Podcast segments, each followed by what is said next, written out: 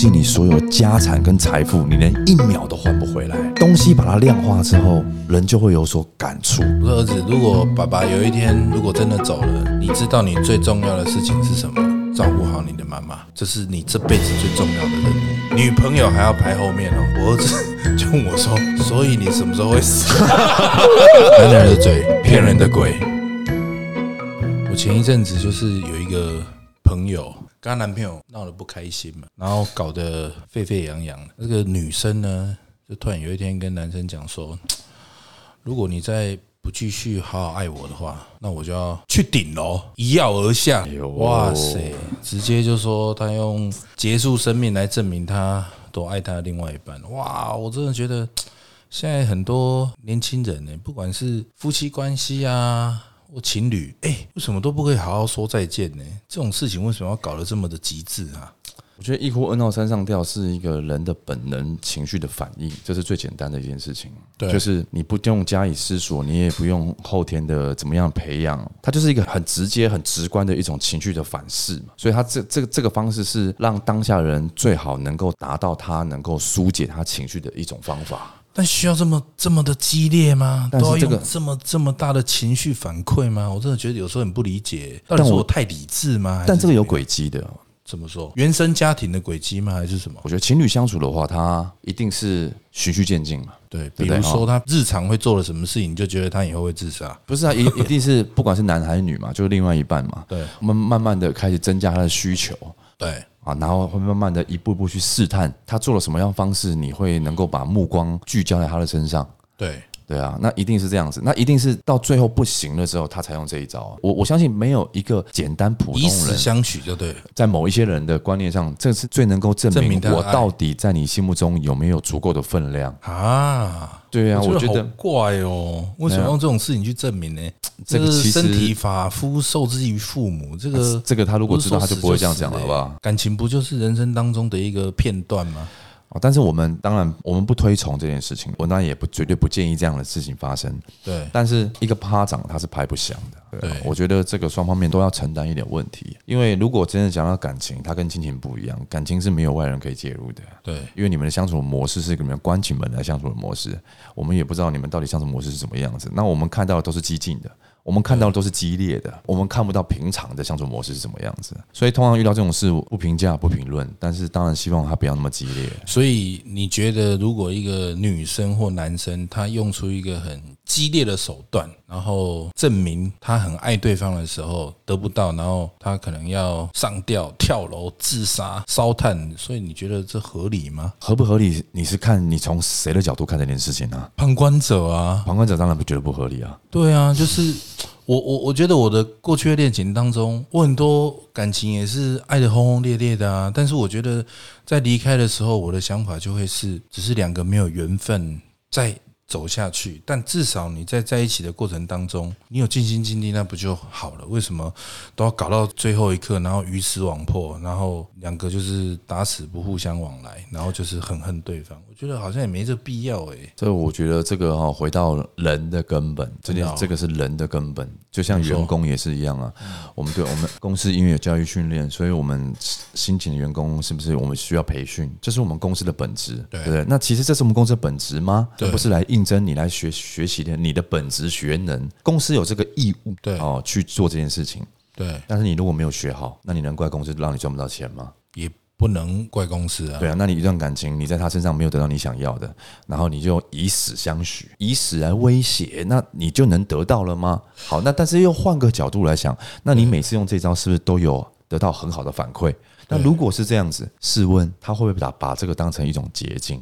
或许是啊，因为我之前哦，我在那个 I G 还是 F B 我忘记，我看到一篇文章，然后它上面就写说，就是一段恋情的开始嘛，百分之八十不是因为真正很爱对方，然后我就在看他写的内容。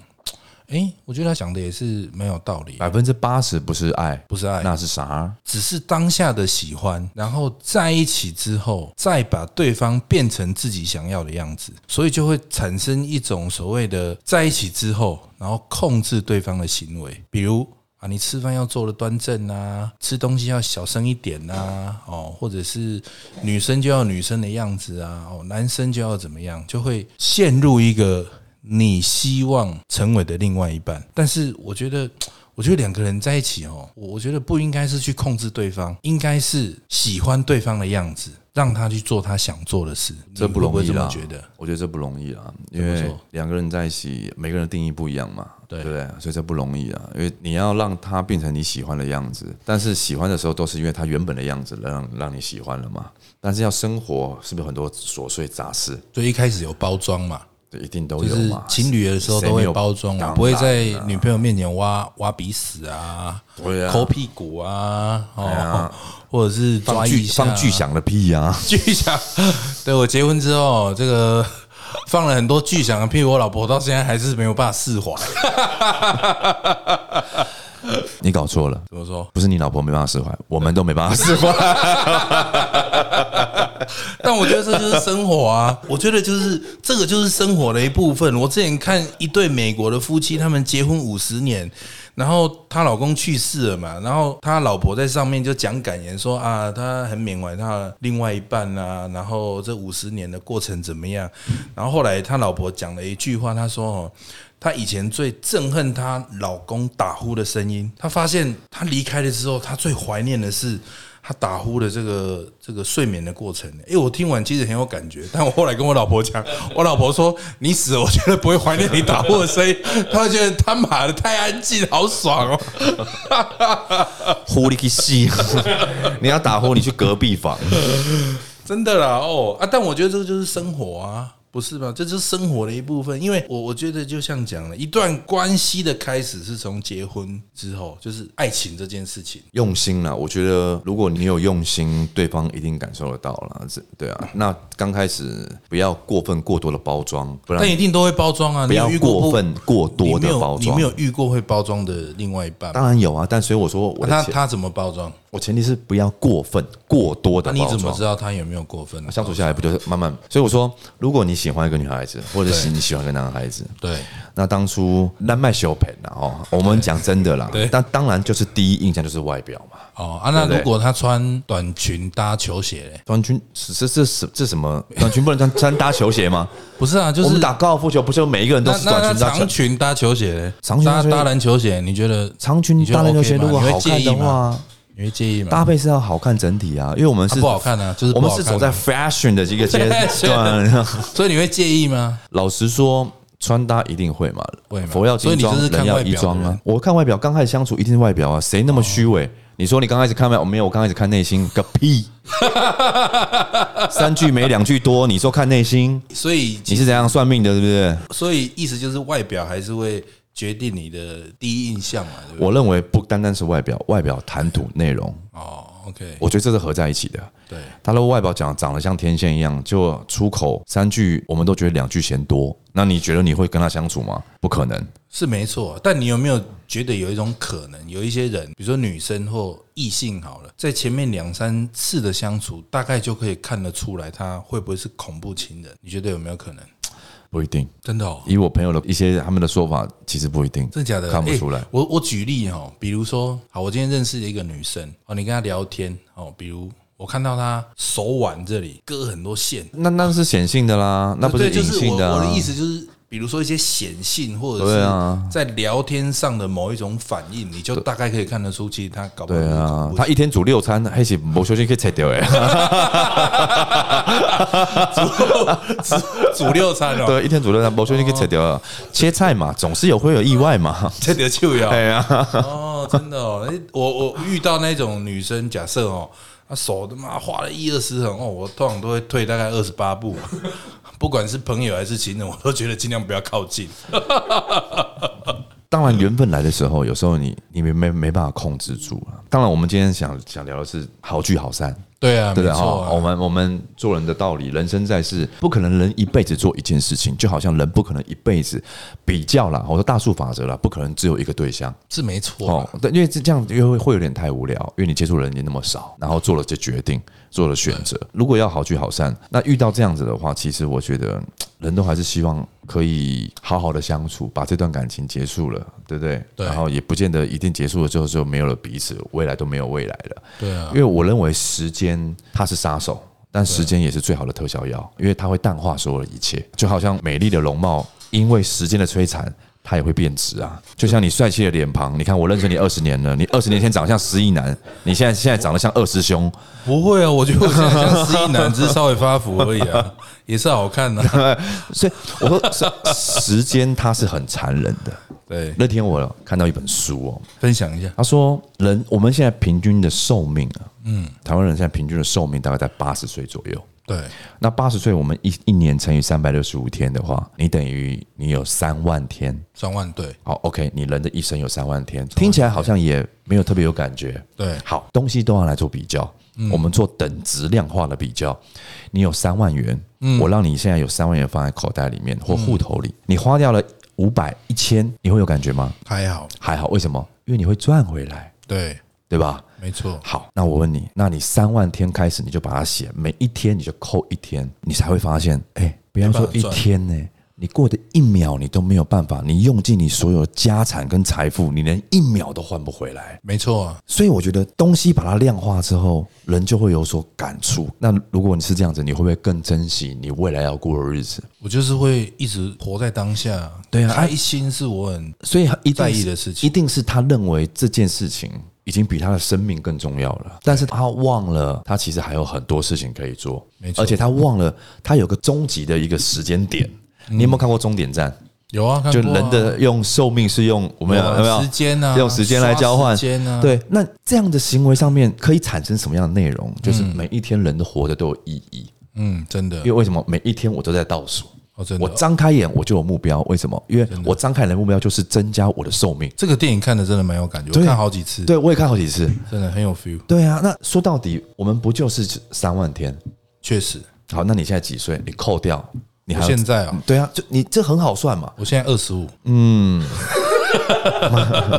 换我人设拉年轻的，哎呀，每次都你，哎呀，对啊，我觉得也人也要试着跟当下你珍惜的人对，讲述这个道理。我希望能跟你走一辈子吗？我可能没有那么宏观的想法，对，但是我希望跟你在一起的每一天，我们都很开心。我今天回味昨天的事情，都是一种美好。对，每天都是快乐了，我觉得对是，那我我那这样这样子是不是就够了？对呀，没有错啊，哦，如果一段感情能够好聚好散，我觉得可能在一起的时候，其实就要有所沟通，不要开太多的空头支票。但是有时候情非得已，好、比如说你，比如说什么情非得已，比如说你今天跟他在一起，突突然啊、你开始有了规划，你有没有遇过那种女生跟你讲说，哎，我先跟你讲哦，我是以结婚为前提哦，啊，如果你没有这样想，我觉得我们就不适合，嗯，我听朋友讲过，讲觉得有啊，因为我我还年轻了，对，对哈，所以你没遇过这种事就对了。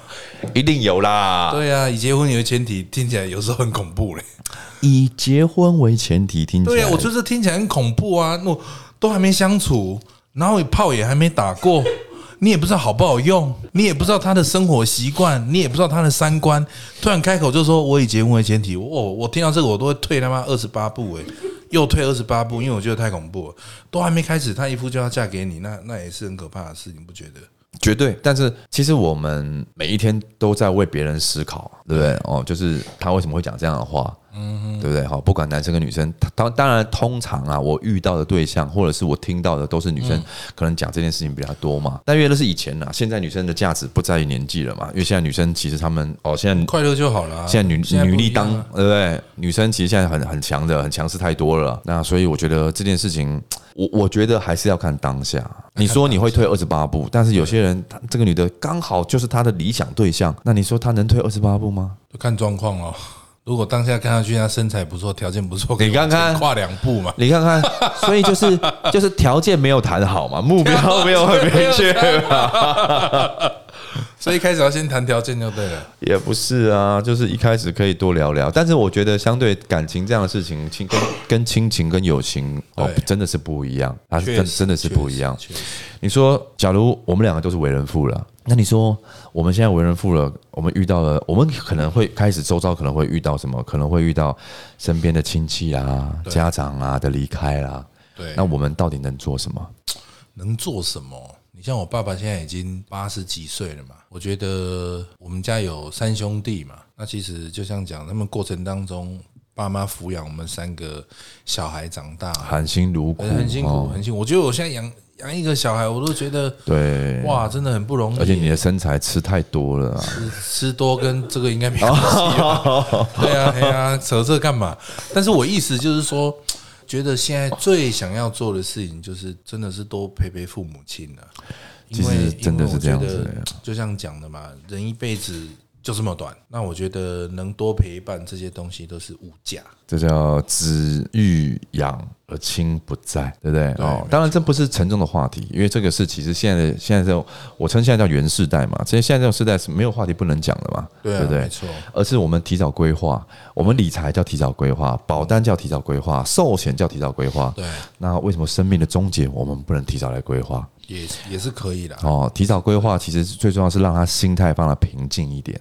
对，因为人都遇到生老病死，所以我们现在其实也很常。前一阵子，我们亲戚也是突然脑中风，那个一下突然的事，什么叫突然？就是你毫无准备，没有办法预期，没有办法预期，所以那个时候的打击大不大？大。这个打击是来自于说你要想很多，你是当局者，你要想的事情太多了。嗯，对啊，钱都只是小事，但是。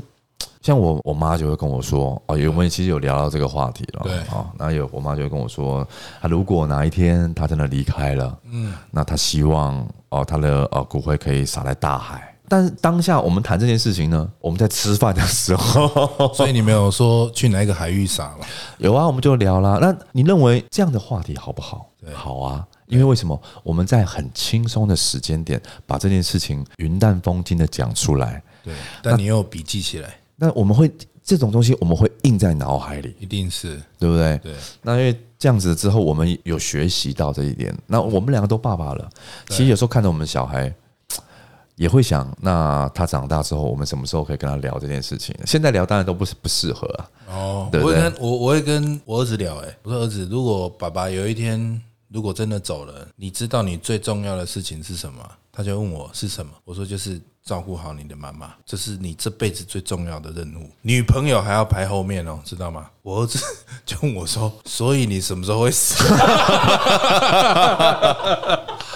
我都不知道怎么回答了，不知道跟他讲大后天吧，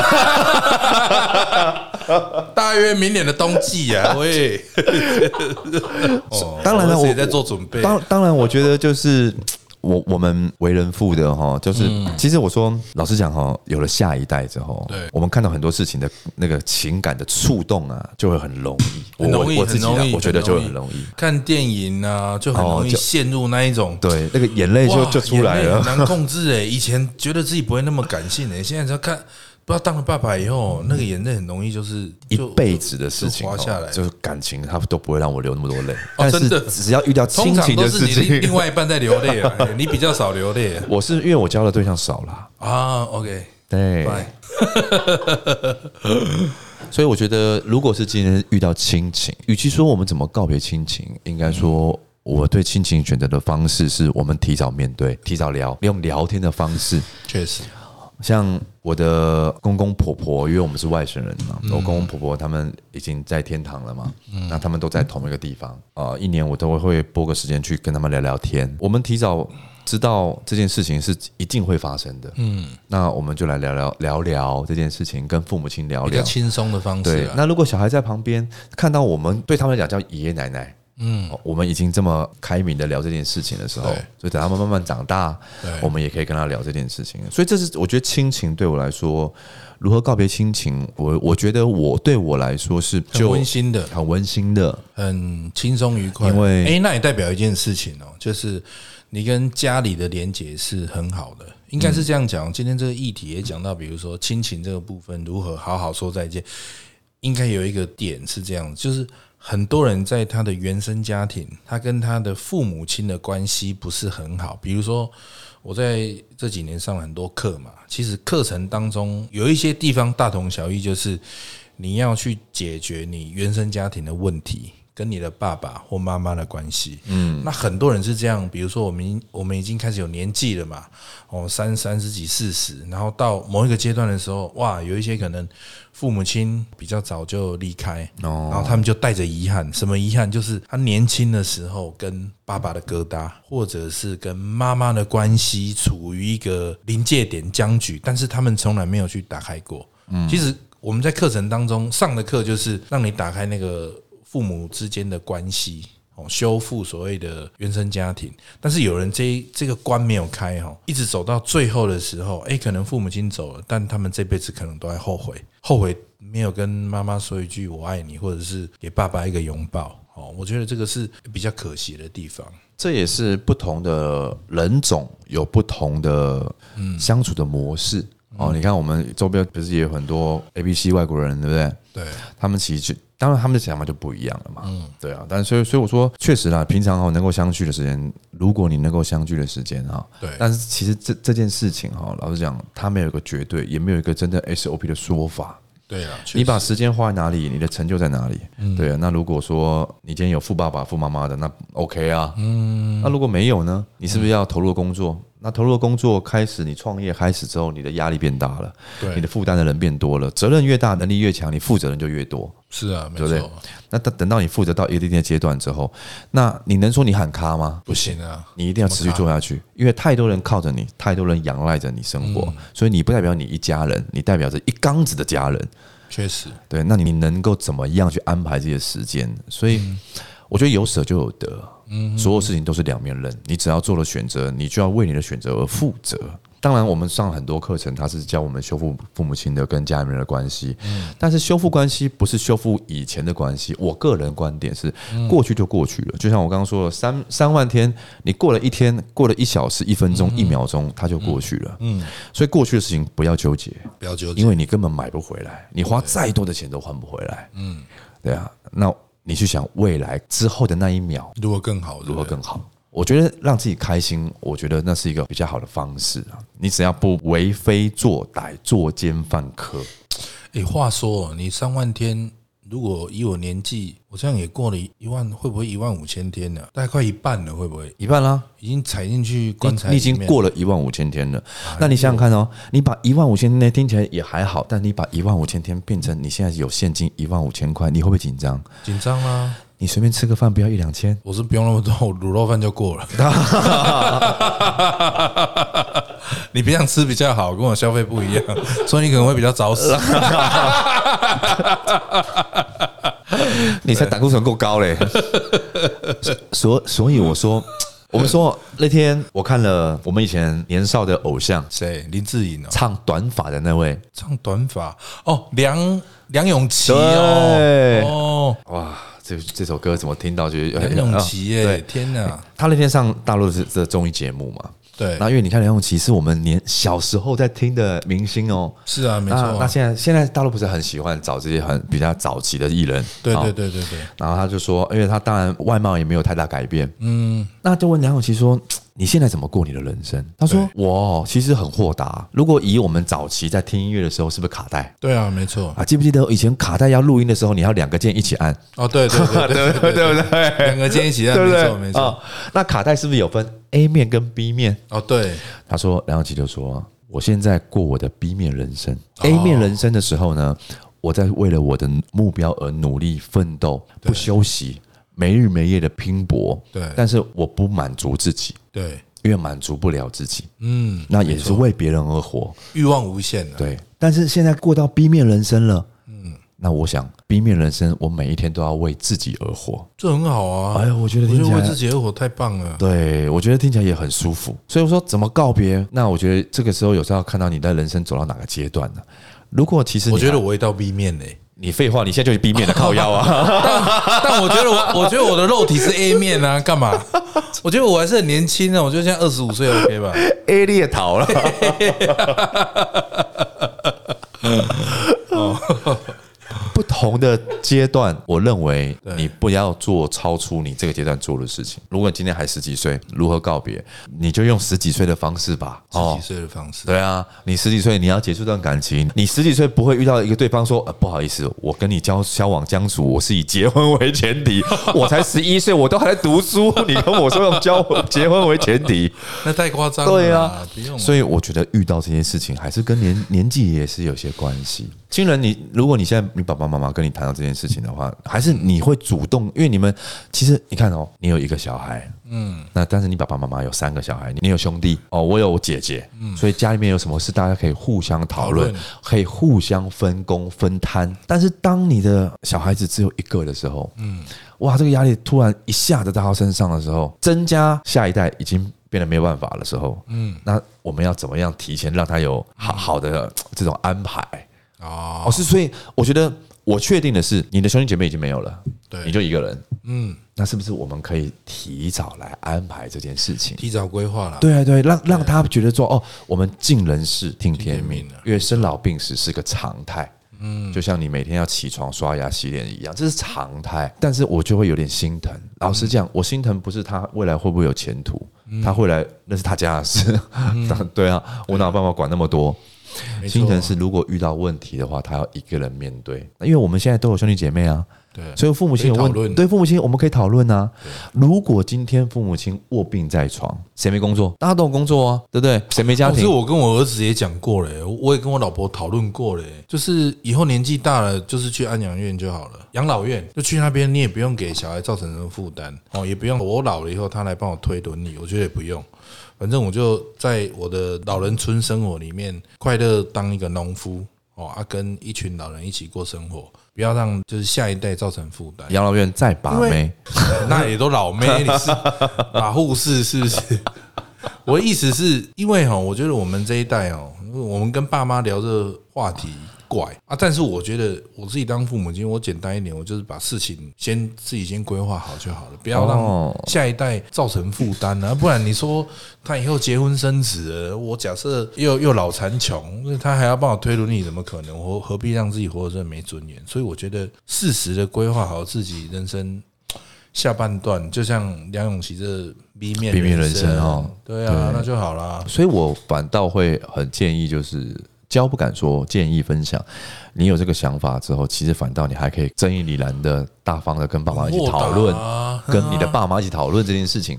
因为为什么？因为终究是我们会遇到啊，这不是你们会遇到，是我们会遇到。是啊，是是不是小孩会遇到？是啊，小孩会遇到。我们现在每一天努力工作，就希望我们的家人能够享受到好的生活，不要说奢侈，衣食无忧，开开心心，健健康康。那如果真的哪一天不健康了，因为这是未知数，那我们只是来讨论，那我们我们该怎么样处理这件事情？对，兄弟该怎么样分摊？确实。当然，这个是我觉得事前讨论这件事情是很舒服的。那你不要等到当下真的突然突发事件之后，哎，有时候很多东西就措手不及。对啊，而且突然挤到一个人的时候，哎，突然刚好你最有空，那所有事都挤给你的时候，你也会有点不平衡。不平衡的是，爸妈不是大家的嘛，对不对？这不是钱的问题啊，你有钱我没钱嘛，对不对？对啊，我们谁谁都有钱，有没有责任跟孝心？但是。当下因为太突然了，不是有没有钱，是我真的在忙，我在外地，我没办法赶回来啊。对我来讲，亲情的结束，它变成比较轻松平常。我们来讨论这件事情。那爱情，嗯，我认为是要我刚刚讲的，我可能现在哈，以我的年龄啊，哈，我我可能就会用，比如三万天，这个对我来说，一面人生的感触很深。对，因为没有必要执着啦，你过你的好的人生不是很好吗？对，对啊。啊，你呢，帮帮你呢？你的爱情的话，如果婚，我我讲一下，你比如啦哈，对，婚姻呢？婚姻怎么样？怎么样收场？我们不用那么客套啊。离婚，现在离婚率已经是五十趴了嘛，两对就有一对会离婚。但是我觉得，如果会走到离婚哦，是好事也是坏事哦啊。但我的意思是，坏事是什么？走到离婚，很多夫妻是因为都，我觉得都少了沟通跟所谓同理心，这是我看到的啦。或者是表面好像是很很好的恩爱夫妻，但私底下，哎，这个 同床异梦，哎。甚至坐在一个客厅，大家都没有交集。你说这种状况如果一直延续下去，你说痛不痛？我觉得这这就很痛苦。所以离婚是不是好事？我觉得是好事啊，各自彼此快乐嘛。如果没有办法相处的话，对。但是我觉得。我觉得所谓婚姻的保存期限，你要真的可以往后去延伸，就是我希望是一万年。一万年，那 就是下下辈子后余生全部都给他了，对不对？全全部都配进去了。突然想到《西游记》，不好意思。哦，这个这个，我觉得就是很多东西，就是真的要去沟通啊，真的要去沟通。当然，男的也是这个啦。对啊，没有错啊。男的男的也是这个沟通，因为通常能走到婚姻，基本上我觉得三观都没什么问题啊，三观大概都是 OK 的。三观合，啊，不然你怎么你怎么可能会娶一个女生或嫁了一个三观不一样的人？应该也难吧？当然当然，还是其实有这种人，可能有吧，我们不知道。世间之大，无所不有。也是也是，我觉得像你刚刚提到婚姻这件事情，就是好好的去相处，好好去沟通。我觉得就像讲的嘛，夫妻到后来，你可以坐在一个客厅里面，然后很轻松的聊天，哎，这其实是很难的事，哎，然后一直放你的屁这样子，呃，他我我还是会放啊，我还是要做我自己啊。他一下都说我嗝屁王，说什么叫嗝屁王？就又打嗝又放屁。